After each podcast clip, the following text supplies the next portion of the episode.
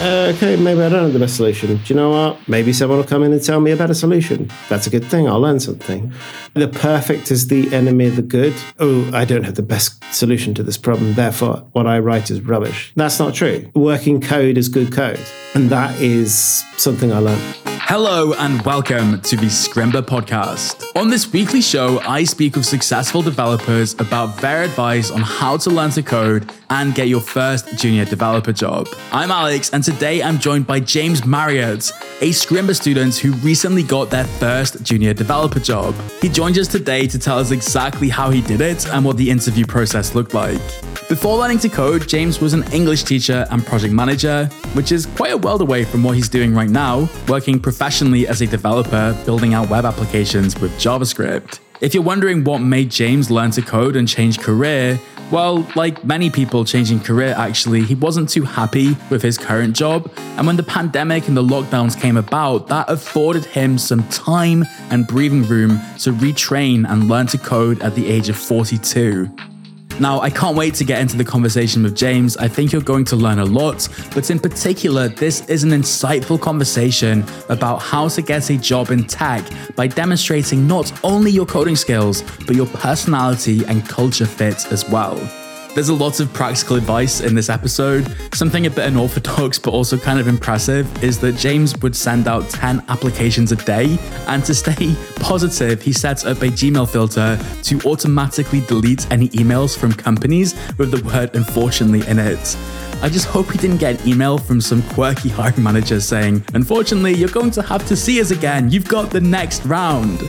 The actual funny thing about getting a coding job is that coding and doing well in coding interviews isn't necessarily the same thing. The questions are a bit contrived, and there's someone looking over your shoulder, which adds pressure. Unfortunately, this kind of caught James by surprise during his first ever job interview, and he choked it. But determined not to repeat that mistake again, he had the brilliant idea to live stream himself coding, doing JavaScript challenges for weeks, just to feel more comfortable with this idea that someone's looking over your shoulder and as is always a good idea, become a better developer in the process. You are listening to the Scrimba podcast. Let's get into it. So, when I was a child, I actually studied programming at school and I loved it. I did computing, and this is 25 years ago. The languages we were using then, I don't think JavaScript was even invented. So I was doing stuff like BBC Basic and some other, you know, kind of simple languages. And I really enjoyed it. However, it was very much seen at the time as a kind of toy thing and not really much of a career unless you were going to go and work for IBM and so I didn't pursue it. And then I had a whole different career for about 20 years, project management, essentially, not in the tech sector. And then about three or four years ago, I started to think about what I was doing and how I was not particularly enjoying what I was doing. And I began to start looking at some development stuff, you know, began picking up some courses on free code camp and that sort of thing. When the pandemic came, my work situation changed and I had more time to spend actually becoming a developer. And then that's when I decided I really wanted to make this a serious full time thing. Was coding on your mind all those years? My motivation in life is often I get satisfaction from creating things. I like making stuff. I've always been kind of creative. I've always enjoyed making, you know, little stories or music, writing songs, that kind of stuff. I enjoy making stuff. That is the bit I like about coding more than anything. I'm not someone who loves algorithms and the intellectual problems. And I've met plenty of people, I work with them now, and they're like that. And I'm not like that. I'm someone who enjoys making stuff that people can use. And that is where it came for me. I really appreciate you making that point because I think that great developers can come from anywhere and we all have different motivations. How did you go about deciding what specifically to learn? And, you know, once you decided, what resources did you turn to? I began with looking at what people were doing in terms of creating web applications. And, you know, then I started with HTML and CSS and then started moving to some JavaScript. And of course, then naturally the frameworks, JavaScript frameworks came along. I felt at home once I began using those things. There were a lot of technical challenges for me personally, but once I began to start making little interactive games and stuff that people could use and I could send to my friends, and, and then I thought, this is not a million miles away from stuff that is produced commercially and now hopefully I can bridge the gap between having some fun making little static websites or whatever it is with some small amount of JavaScript to actually making much more fully featured things which people will enjoy and use.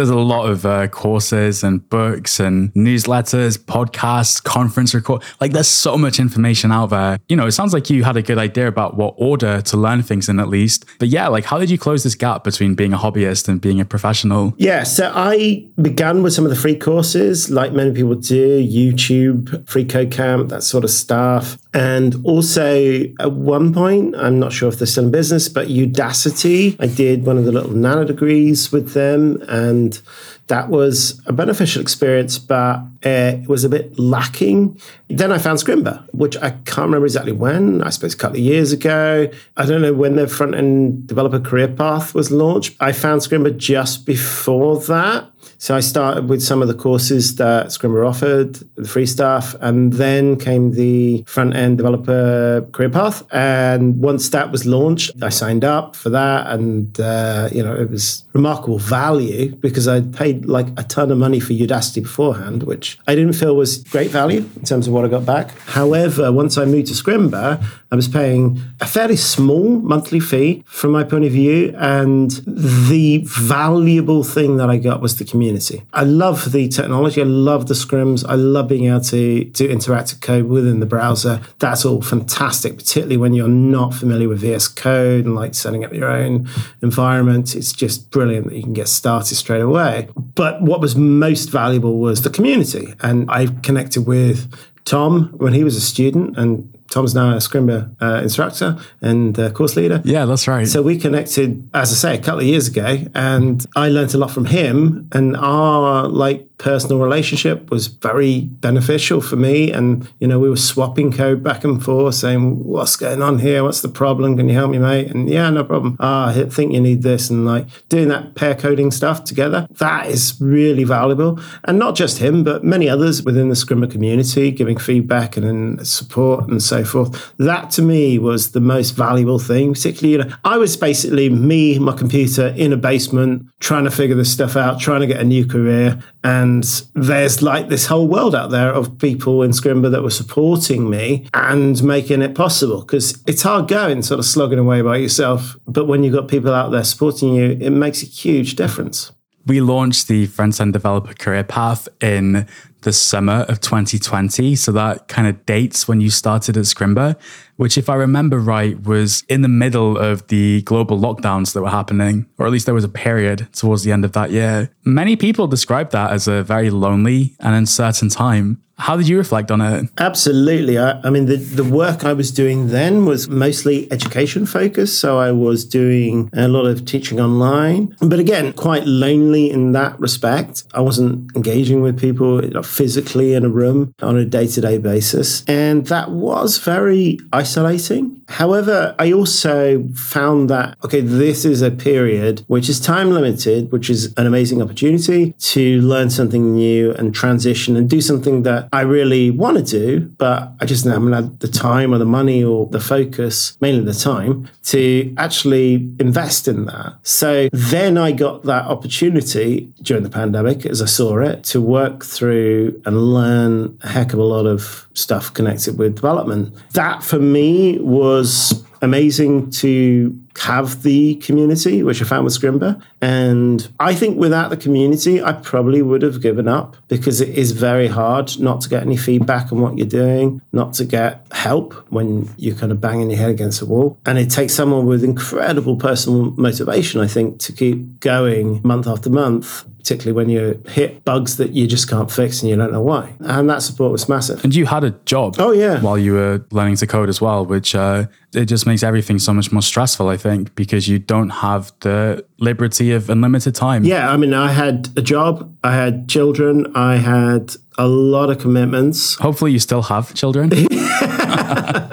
I have children, and at the time I had children that needed a lot of care and attention. They were younger, they're a little bit older now.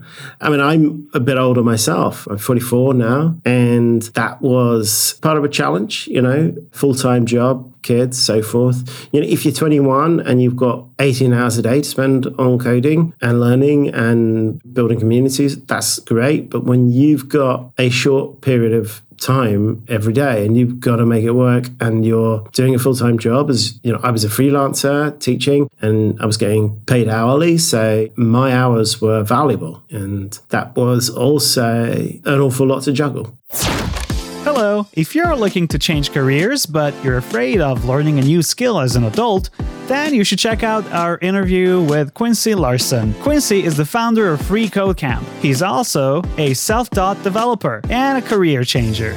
Recently, he spoke to the Scrimba podcast about why learning to code as an adult might be easier than you think. Adults can actually learn way more efficiently and effectively than kids can because they've got this big existing associative network. The older I get, the more efficient I get at learning. Any sufficiently motivated person can learn to code. I didn't start coding until I was 31 years old. I was a school director and I just wanted to make our school more efficient. I remember very many people telling me, You're running this school and everything's great. You should just keep doing what you're doing. And you know what? Like, if I'd stayed in that school that I was running, COVID hit and, you know, the school went under. I'm going to have to climb down this hill if I want to climb up that bigger hill, but it's worth it. I'm linking this episode in the show notes. I will be right back with James in just a minute. But first, Jan, the producer, and I wanted to remind you that this is the 91st episode of the Scrimba podcast. We're well on our way to 100, but more importantly, there is a massive backlog of incredible experts and successful junior developers for you to learn from, which you can check out while you wait for the next episode. We also want to ask that you share this episode if you're enjoying it. The other thing, Jan, is I'm not sure if everybody understands how the podcast and how we alternate episodes works. Well, we are a weekly show, and there's a new episode every Tuesday. We haven't missed a Tuesday for a very long time. I think I joined the Scrimba podcast in like April of 2021. So uh, that's a lot of weeks, and I think we plan for at least as many. So if you subscribe, you'll get a new show in your feed every week, and it'll be really insightful and uplifting. And the way we do that is by alternating between different types of guests. So one week we talk to a recently hired new developer, like James, and then next week we talk to an industry expert. One week from now, you guessed it, it's an industry expert. Alex Lee, also known as Tech Rally, will be on the show. He's a front end engineer at Amazon, and he also helps aspiring developers break into the tech industry. I studied mechanical engineering in college. I really wanted to work on cars or airplanes. Funny enough, after I graduated, it was really hard to find a job, and it came to a certain point where I just took any job that was willing to take me. I somehow was coding a little bit here and there, trying to figure out if that's what I wanted to do. But doing part time coding while working full time was just like really, really difficult. So I made a kind of like an internal business decision to try to do a coding bootcamp. I was able to eventually find a job three months after that. That's next week on the Scrimba podcast. And now we're back to the interview with James.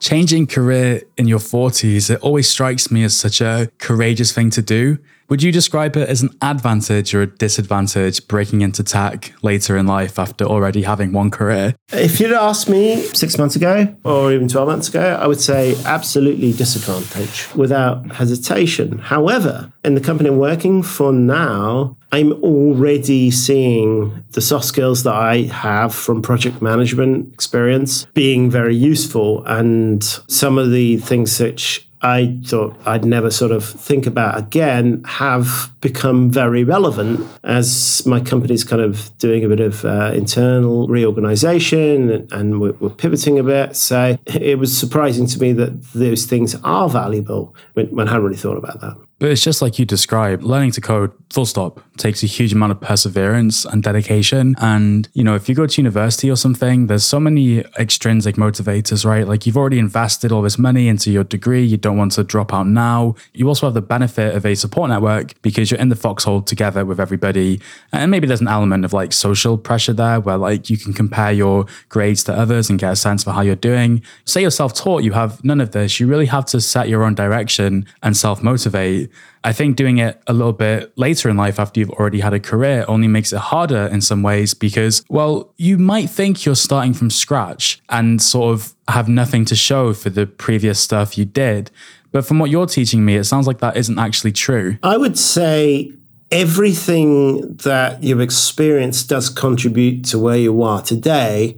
One of the things which I found a little surprising is that my motivation, like my work motivation, is very, very high in that I will just keep going until I fix something. Now, it may take me a lot longer than someone with, you know, years of experience. However, I am sort of doggedly pursuing that. And I have that kind of mindset that I will not let a problem defeat me and that I will get to the bottom of it. I do think that that is a valuable asset. And I suspect from being in years of work that that is something which I have got. You know, what you've got to do is just get the job done. And sometimes that means, you know, personal sacrifice. It means waking up early. It means doing the difficult stuff. It means not doing things you want to do. And actually, the years of sort of slog in various jobs have been a benefit in that sort of, let's say, focused attitude to work, which not everybody has in their like early 20s.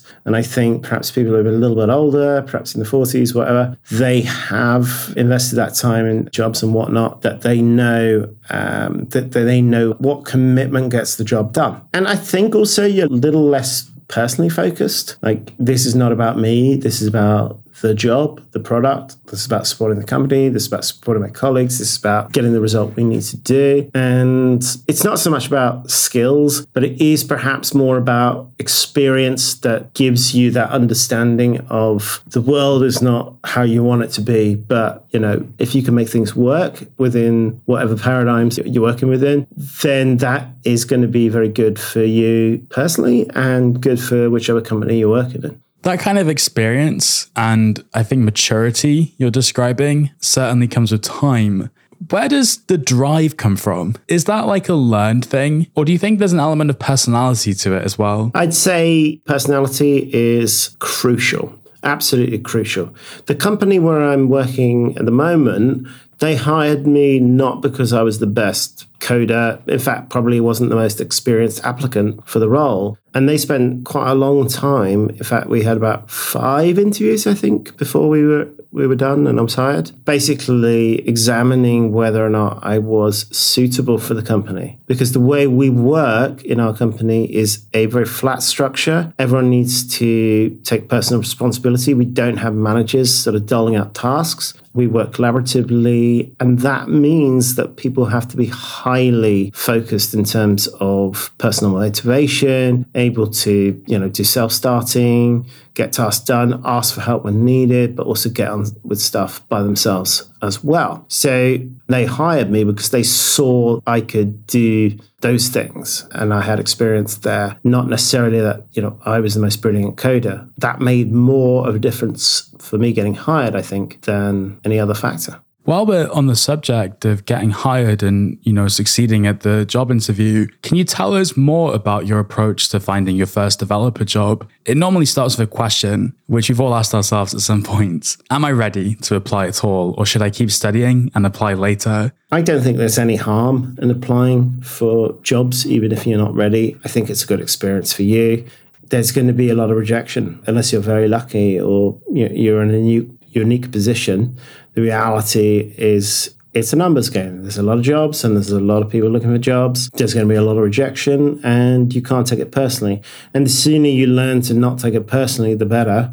So you may as well get that done while you're still not ready. And then it's like practicing coding. You do certain things badly at first. That's inevitable. Anyone who ever learned to do anything well started off by doing it badly. And the same goes for applying for jobs. You'll do that badly too. That's also a skill that needs to be learned. And gradually I finessed that skill. At the time I was applying for jobs and yeah, I was getting disheartened with the rejections at times. Oh man, it happens. Yeah. Can you give us some idea about the numbers? I set things up that the rejections I didn't see. I wasn't interested. So I just set up Google filters so that the emails were just like automatically deleted with unfortunately keyword or whatever it was. Oh my dude, what if you got a job which was like, unfortunately for the other candidate, James, you are hired. Do you know. I think they would probably pick up the phone. But that's that's you're serious about that. Like you set up a filter in your inbox just to like Absolutely, because I was sending out a lot of applications, like 10 a day at one point, and I didn't really need my inbox clogged up with rejections. You know, I don't need to read a rejection email like with a standard format. Why bother? In fact, I, you know, I have filters set up for tons of stuff. Stuff I'll look at later, stuff I'll never look at, stuff I'll maybe look at, like Black Friday sales. That can go into a filter. So why not? Maybe it didn't go straight to the bin, but yeah, I put them into a folder where I didn't, you know, maybe scan through, flick through, see if anything's relevant. Why were you doing that? Was it because, you know, you can't do much in response to rejection? But there is some good advice, which is like, you know, you can follow up and try and learn more about what to do differently, but you don't have to do that. And it has a limited rate of success anyway. People aren't always like forthcoming about the reasons they didn't want to hire you. It sounds like you would rather just focus on the things you can control, which is, you know, the next job application and the next successful email. Absolutely. I think there is a difference between sending an application and getting a rejection or not getting a rejection. And if you've had an interview and then you get a rejection, I would never have an interview and then not follow up on that because the number of applications they probably get for an open position could could be in the hundreds, probably thousands sometimes. However, the number of applicants they will spend time in interviewing is an indication that they see some potential in this applicant. Actually, I only have had three interviews, like three companies that interviewed me. In the first one, I absolutely tanked and it was embarrassing and it taught me a lesson that you need to be prepared. Uh, and if you want to talk, if you want me to talk a little bit about that, I will.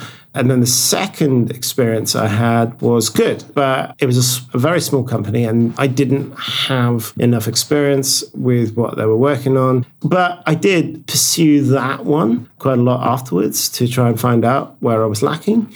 And then the third one is the job I actually got. I had several rounds of interviews with the same company, but it was only the third company that I interviewed for that I got the job. Over what period of time did these three interviews happen, by the way? Was it like back to back almost, or was there more of a gap? I think over a course of about three or four months, I would say. That's really good to know because this is sometimes how long it takes. And I think that's important for people to hear. I'd actually love to learn more about this first opportunity because it, it sounds like something you were interested in, but your prep just wasn't quite there. I think the first one, I had a technical task to do during the interview. However, I wasn't really prepared for an, a technical task and it was just thrown at me and I panicked. You got blindsided a bit. I did and I choked.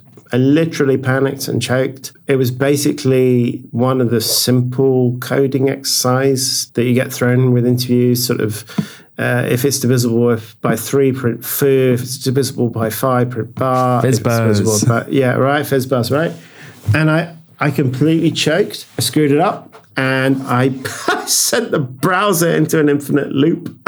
Crashed everything. You have to laugh, don't you? That's brilliant. It is. And you know what? And I felt such a fool afterwards. At the time, I'd been doing a lot of stuff with React and I hadn't done much and like vanilla JS for a while. There's no excuse really. And I thought to myself afterwards, you know, what on earth happened there, James? You know, why did this happen? You you know this, you can do this, but you just you panicked. So that was bad, but a good lesson. Never assume you're not going to be asked for a technical task, I suppose. Do you think that preparing would have made you less likely to to choke essentially as, as you describe it? By the way, I just think there's enormous pressure in any job interview and this was your first technical one, right? So it's not actually surprising that it was easy to overthink things and maybe overlook the simple solution which you you obviously knew.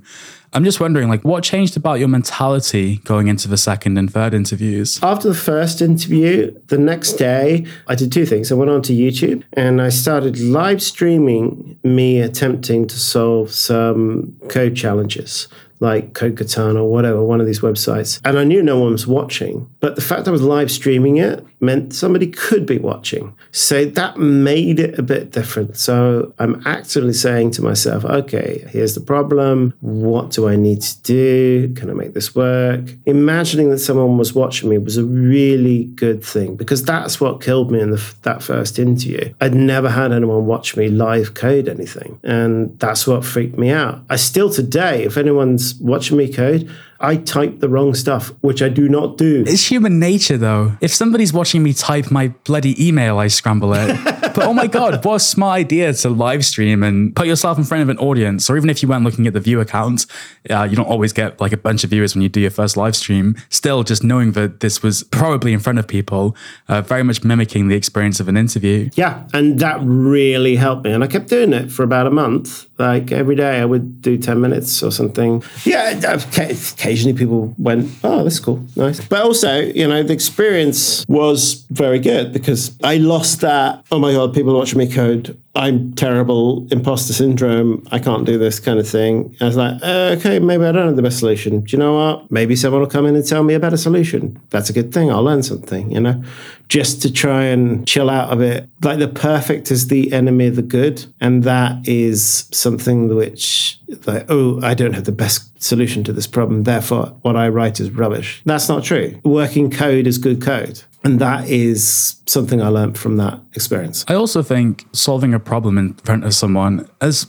weird as this might sound, is kind of intimate because you're showing your thought process. If I'm coding by myself, or more likely these days actually writing, because I write a lot of content on the Scrimba blog, link in the show notes, by the way. You know, if I'm embarrassed of my drafts, and like sometimes I have the weirdest processes to get to the perfect text, at least in my view. You know, like I'll write it as a list and make it a paragraph. I'll write some gobbledygook and then try and refine it. And with coding, it was similar. You know, like I'd call my variables x, z, y, foo, bar, bars, whatever, you know, make it ugly.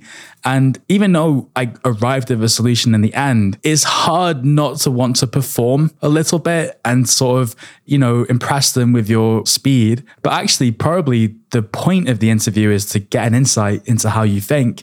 Because if your first instinct is, oh, I'll Google this thing, that's obviously fine. There are many times where you should and you can benefit from Googling a snippet, but there won't always be a snippet available for the thing you're trying to solve. And so, kind of working through the code a little bit, I think it's what they want to see. And it's sometimes helpful to remind yourself that nobody loves to be watched to code, really, unless they're very comfortable with it due to practice and experience. Maybe they live stream, James, like you did, um, and they're very used to it.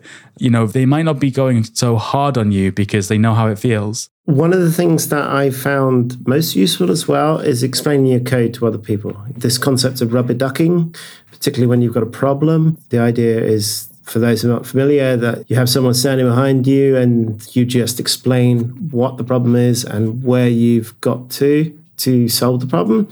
And they just nod like a rubber duck. And you don't even literally need a person there at some point. You can just explain it, verbalize it. And this magical thing happens quite a lot where you go, oh, I assumed something to be true, which isn't true. And that's where the problem is. And yet you've stared at that code for an hour and not been able to get to the solution. However, the, just the process of explaining it and going step by step gets you to the fix. And that is a beautiful thing and very, very valuable. So I would say that having someone to talk about that, you know, coming back to what I mentioned earlier with, with some of the other people, the students from Scrimba, when I was able to talk to them about a problem and explain the problem, that was extremely valuable. I don't think you have to necessarily have a solution. Often it's enough to just explain the problem and then to go, hmm, you know what, let's work on this together, guys. Let's find it out. I do that today. So I do a lot of pair programming with some of the senior devs in my company. And those are the best experiences I have in my working day. Initially, I was like, oh my God, they're going to figure out I'm just an idiot who knows nothing. Oh. And then I was like, you know, embrace my ignorance and say, I don't know. I know stuff. I know what I know. And you know what? I'm not going to learn if I say I know stuff I don't know. So I'm going to ask the dumb questions and, and just be that person who says the things maybe not everyone else wants to say, but perhaps are thinking. That's a great way to learn. I really appreciate your transparency and I think it borderlines on a little bit of vulnerability as well because you know you're telling us the things that you struggled with like wondering if the senior developers might oust you for example and it sounds to me a lot like imposter syndrome and I'm just wondering if this is something you've uh, you've experienced and how do you think about it these days? Completely. And the senior developers I've spoken to also say we still feel it. You know, you can't know everything, and we have to Google stuff and I look up stuff in CSS tricks and like I've been a developer seven years. You know, you can't know everything. There's always new things coming out, and that's just how it is. But like it strikes me that you were teaching other people and you probably saw students come in with no knowledge and you'd never think badly of them because you just know they haven't been taught something yet. And yet you probably weren't as kind with yourself, it sounds like. Completely. I mean, if you're teaching someone, and also that's something else I, I did quite a while, I taught coding to students online, you know, like children. And so basically HTML, CSS, a bit of JavaScript. And um, what I was always interested in as a teacher was the thought process. I'd like to know your approach to this problem. Where are you seeing the things that need to be fixed here. Perhaps you're way off base and you're thinking about the wrong problem, and maybe I can refocus you on, on the problem with certain questions. And again, some of the nice senior developers here have done that and asked me to sort of think about this issue. And well, you know, okay, that's an interesting solution. But if we did this, what about this? Ah, very good point. Yeah. So I think if you're a good like mentor or teacher, what do you want to call it? You are good at getting the student to focus on the the right question and solve the right problem. And that's, I think, a valuable way to learn. Coming back to the job you ended up getting, were you looking for any specific sort of company or were you just kind of applying for everything? Because I happen to notice that the company you interviewed with and now work for, they're very much focused on having a positive impact on the environment and reducing things like climate change. I was looking for any job. I think if you are a first time developer, you, you can't be that picky. You have to see what's on offer and you have to be enthusiastic for the opportunities that are there. That's just the nature of the market. But it doesn't mean you can't hope for something better. And also, I think you stand out as a candidate if you are actually genuinely interested in what the company is doing. And for me, I've worked for a long time in political development. I've always been very interested, basically, sort of around democracy and sort of trying to strengthen sort of democratic values and, and so forth. So I've always been very interested in how you can achieve change. So that to me was very attractive when I saw a company that is pursuing the most challenging and difficult technical problem of our time, which is, you know, how to fix the environment. And that was, I think, something that came across. You know, when I got into the interviews, I could talk about this with confidence because I was genuine. And I think that's what comes across more than anything. Like, okay, if you're going to work for a, I don't know, a bank or something, perhaps they don't really care about anything beyond your technical ability and, and your ability to fit into the team. But if you are going for a mission driven company, and, you know, there's quite a lot of startups in the space, then I do think they really want to see some commitment to what they're doing. And for me, that probably was the clincher that I was genuinely committed to this range of products actually that we're making. So, the short answer to this is you have an advantage over other candidates if you can demonstrate genuine interest and commitment to the company you're working for or who you wish to work for, let's say. They see it. Like people see stuff. You're not going to convince anyone with insincerity. People have very good senses with that sort of thing, right? I can tell it a mile away if somebody's not interested. It's obvious. But when someone's genuinely committed to something, I think they will say, okay, maybe he's lacking this technical skill. Let's train him up. But you know, we see potential. It's the reason they hired me. They saw potential. They didn't see a wonderful sort of sparkling career of coding uh, development behind me, but they saw, okay, this guy, yeah, he's, he's good. He can he can do it, but he's also committed to this company and he's committed to the cause. And ultimately, for me, I'd like to spend my career working for positive change, not just money, because ultimately, money is just like stuff, and I would prefer good things for the world when all said and done. And if I can use my technical skills, which I have developed and continue to develop, to make the world a better place, my goodness, you know, that's got to be a life well lived, right? And that's the kind of motivation that burns slow, but it burns long. I think most employees, whether they're juniors or seniors, they really hit their stride after, you know, any time over a year, once they've learned the ins and outs of the company, the values, and they've, you know, learned the code base, for example. You know, why would you then want to hire somebody who quits after a year only after you've invested in them? Like, I think it's super important for employers to see a logical path as to why you might stay at the company for a long time my key takeaway though from everything you're telling me from you know just now and earlier in the interview is that there are like three important things when it comes to getting hired as a developer are you ready for this, James? Go ahead. Well, yeah, the first thing you pointed out is coding, uh, which makes a lot of sense. But you you described the next two things as having equal, if not more, gravitas.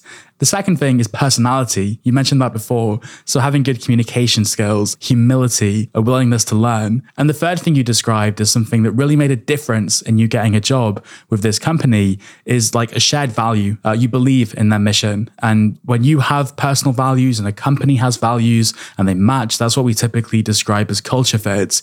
And it only goes to prove that it's not about hiring the best candidate. It's about hiring the best candidate for that particular role in that particular company. Like what you're trying to do when you're looking for a job is you're trying to find a good fit. And that hasn't got everything to do with coding skills.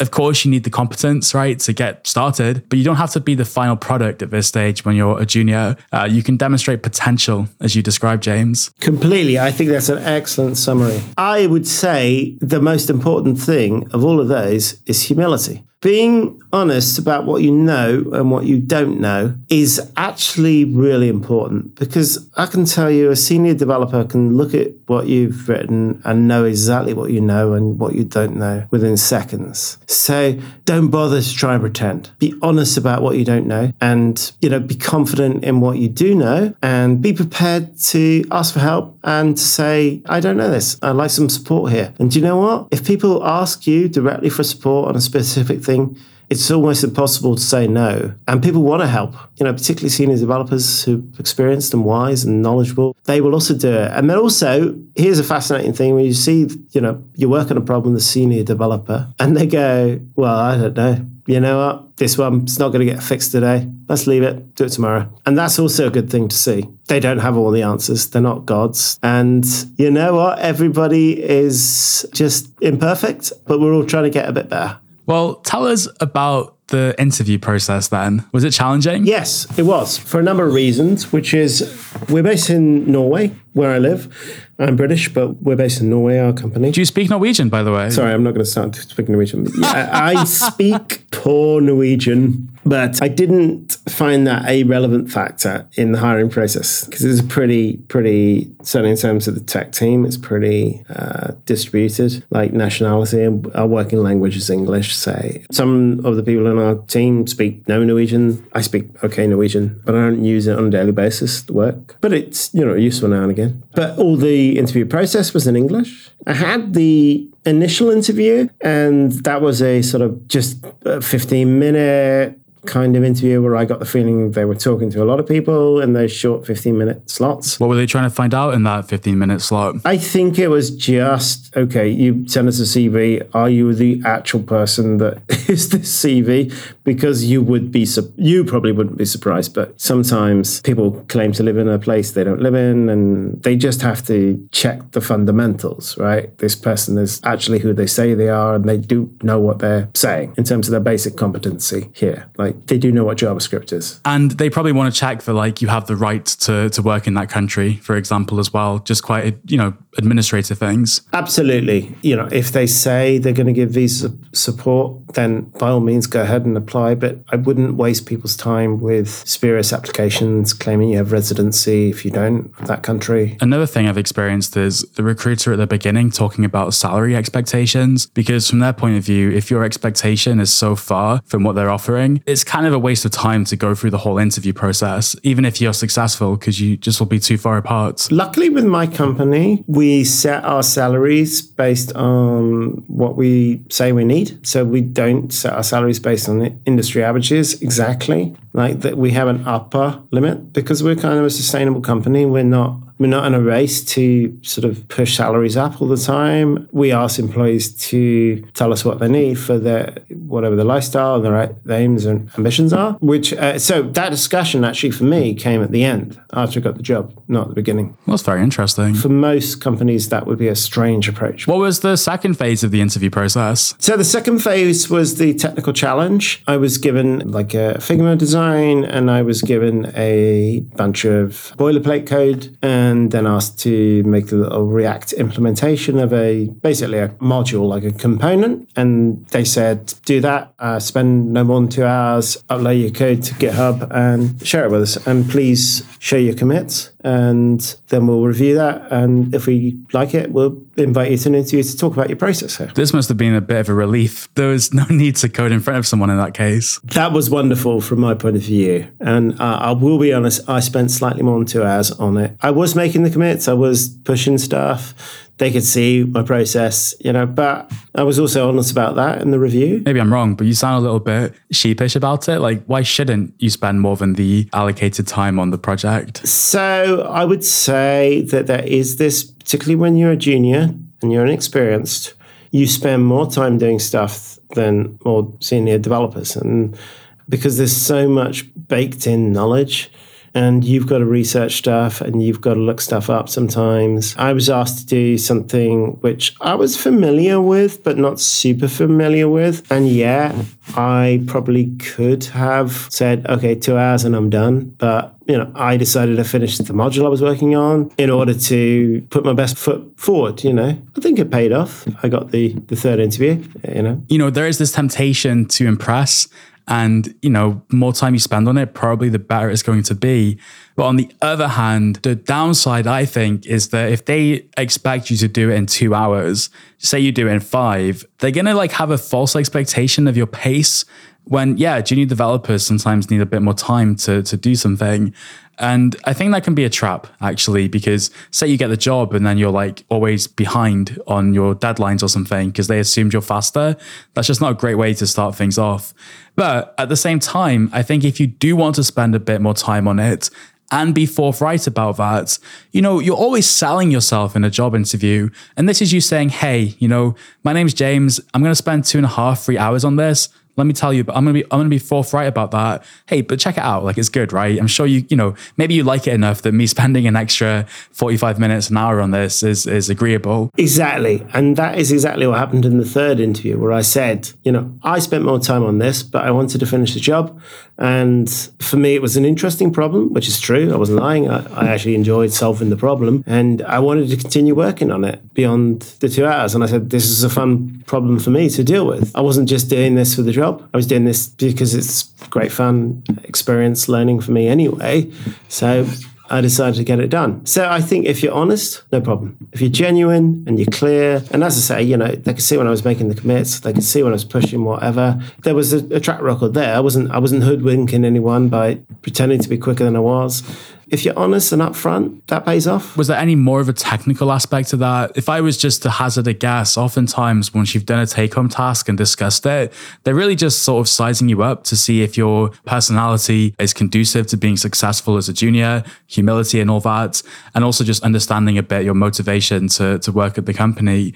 Was there anything else to that interview that we're missing? Yeah, so as I said, the third interview was a reflection on the technical task. That interview was very good for me, actually actually, because then I was able to talk with them about what I found the difficulties with the task and what I found good with the task. And that is where they were assessing, you know, anyone could have sent the code in that I sent in. So they wanted me to actually talk a little bit and explain a little bit about my process and just be sure again that I did write this code and I did send this code and I know what's going on here.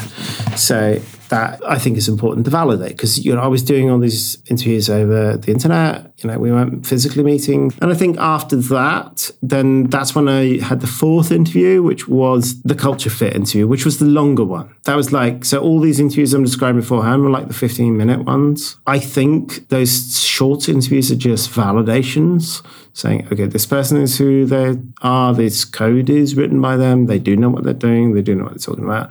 And then the culture fit interview was like the fourth interview. And that's when the HR, like the human resources people came in. And those were the longer interviews, or the, the longer interview, let's say. The fifth one, what was that about? That was kind of a, we think you're the right fit. Let's just check. Not exactly, we're going to make you an offer, but I got the feeling that the offer was in the offing and they just wanted to be sure that they had made the right decision. So I'd say in terms of like the most relevant interviews, probably the fourth one was the most in depth one, and that's where we went into culture and expectations, and you know talked a little bit about that thing that you talked about earlier with the imposter syndrome. How do you handle problems that you can't fix yourself, and where do you go for support, and what's your approach that, and then what's your self motivation in terms of getting tasks done, self management stuff you know? That is where the human resources were very keen to make sure that this person can work within the like self-management system that we have and i don't think that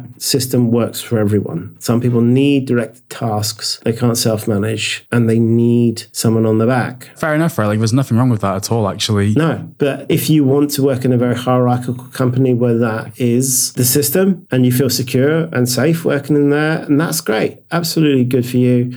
But this is not the company I was working for, and it's not what works for me. I like the freedom. I like the hang on, I, I'm going to go down a rabbit hole for an hour and investigate this little thing, which may be small, but you know, I'm going to do it. And that is my kind of self management. I will get the task done, but I'm going to spend more time than perhaps someone would say strictly necessary. No, totally. I mean, I remember when I started my career, I always wanted to be responsible for my projects. And that meant two things.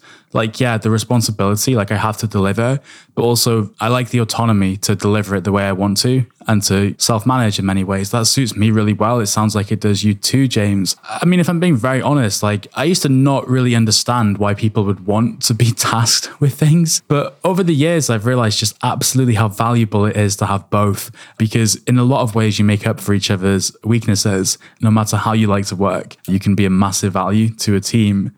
I want to hear, James, where were you when you heard the news that you got this job and how did it make you feel? How did the news come to you? I was in the I was in the supermarket shopping when I got an email on my phone. I was like, uh, "Dear James, blah blah blah, We would like to make you an offer." I'm like, ah! It was so funny. I was so excited. And the funny thing was, I didn't even read the email, and I felt like a fool afterwards because they, they like they sent me an email sort of saying, "Please review this contract," and uh, blah blah blah, and I just immediately replied saying, "Yes, I accept the job." Oh, James. And then I was like, uh, I just read this email properly five minutes later. Yes, I will send you all the information. Sorry, I'm rather excited. They love that, actually. They were like, yeah, no, it's wonderful to see the enthusiasm. But we, we sort of obsess about little things that really don't matter. And sometimes it's hard because you, you get self critical, like, oh, every little thing I say and do matters. Uh, it really doesn't. Focus on the things that really do matter. And sort of sending a slightly embarrassing email, eh, whatever. Was this the email where you had to discuss salary and stuff? Or maybe that was part of the fifth interview we just didn't quite get to? That was actually part of the fifth interview. That was where I was asked to present salary expectations and sort of salary needs. And as I said, my company is a bit different in that they ask you to not come with a figure, but like not exactly a justification. It's not like that, but it's more like, you know, what do you need to whatever lifestyle you're living? You know, what do you need to make that work? Can I be honest? I really don't like the sound of that. I understand where they're coming from. What you need is a salary that's good enough to allow you to lead a happy life where you can bring your best self to work And obviously, somebody with a mortgage and kids needs more money to sustain a similar quality lifestyle to somebody in their 20s, right? But I'm in my 20s. I started my career when I was 20 or something, and I brought a lot of ambition and experience to the table. And I just, I want to get paid what I perceive to be fair and equal based on my efforts and work. And I, I don't think I would get along with that sort of justification, but there's a chance as well. I'm not quite understanding how it works. Yeah, so I would say there's a reason not many companies do this. It can lead to unfairness. And we actually have a system whereby we have a maximum salary and you, you can apply for the maximum salary. So developers or whatever have a specific salary range that we expect them to be in. You can basically ask for less and but you can ask for more. So that's the way that we work it. However, this is not a one way street. We don't do it in terms of you bring your, your needs, your wants, and that's that, and then you're expected to work like a dog.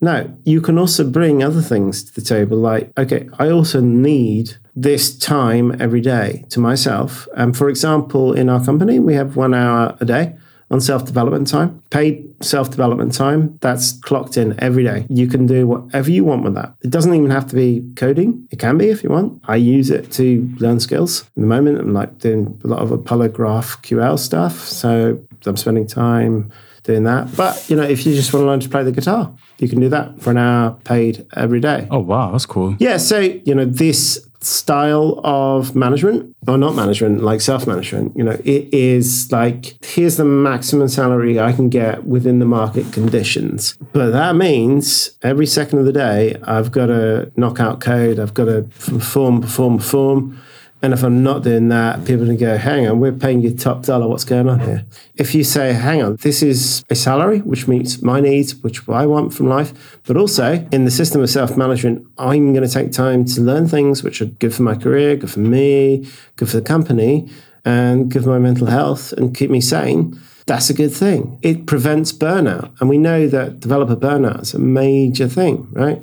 If you keep developers knocking out features hour after hour, day after day with no break, doesn't really matter how much they're getting paid if they can't keep the pace up. And the company being like focused on sustainability and climate and stuff like that, is there an element of like, if you take less salary, that affords the company more to then have a bigger impact and get closer to their mission? Exactly. That sounds pretty cool, actually. And, and if you're really focused on getting the max salary, maybe you're just not a good culture fit, actually. Yeah, exactly. Because ultimately, what are you looking for the max salary for? Ultimately, what is your life's ambition here? We know that sort of the pursuit of endless growth, you know, is the reason that we've got this problem. Ever expanding growth is not sustainable. And ever expanding growth in salaries, you know, you end up with these sort of spikes and troughs, you know, where they hire in sort of massive bursts and then they have to fire a ton of people when stocks crash or whatever because they've hired too many people with too high salaries because that's what they could get at the time, which we're seeing, eh? you know, we're seeing across the tech sector, right? People getting very junior, people getting hired with massive salaries. That to an individual looks wonderful. Like I fully understand that. Oh, you can make $200,000 with a short experience. That sounds brilliant to people. I completely understand why people will be attracted to that. But at the same time, for the sector overall, let's say maybe we have more, but perhaps less well paid developers, but there's more of us and more contributing. Personally, I, I would go for the second one. It's still going to be pretty well paid. It's still a hard technical job. It's not easy. Not everyone can do it. Most people who try don't succeed in this career. It's not an easy job, right? And rather than pursuing that ever smaller number of incredibly well paid developers, you know, would it not be great to have a larger pool of slightly less overworked developers earning slightly less money? In my point of view, I would say yeah. And actually, James, I think that's a wonderful note to end on. I really appreciate your transparency and perspective on this. And I think it just goes to highlight that there's more to life than, even though it might not feel like it when you're searching for your first junior developer job, you might be super excited and even a little bit stressed if you're working alongside some savings or something. There's more to life than just work. And you have the ability to find a company that suits the lifestyle you want and your personal values. Maybe it looks like the company James works for. Maybe it looks a little bit different. Maybe it's the total opposite, but it's all individualistic. And that's actually the really cool thing about coding is that there are so many paths into tech and places you can end up. James Marriott, thank you so much for joining me on the Scrimba podcast. Thank you, Alex. It's been a pleasure.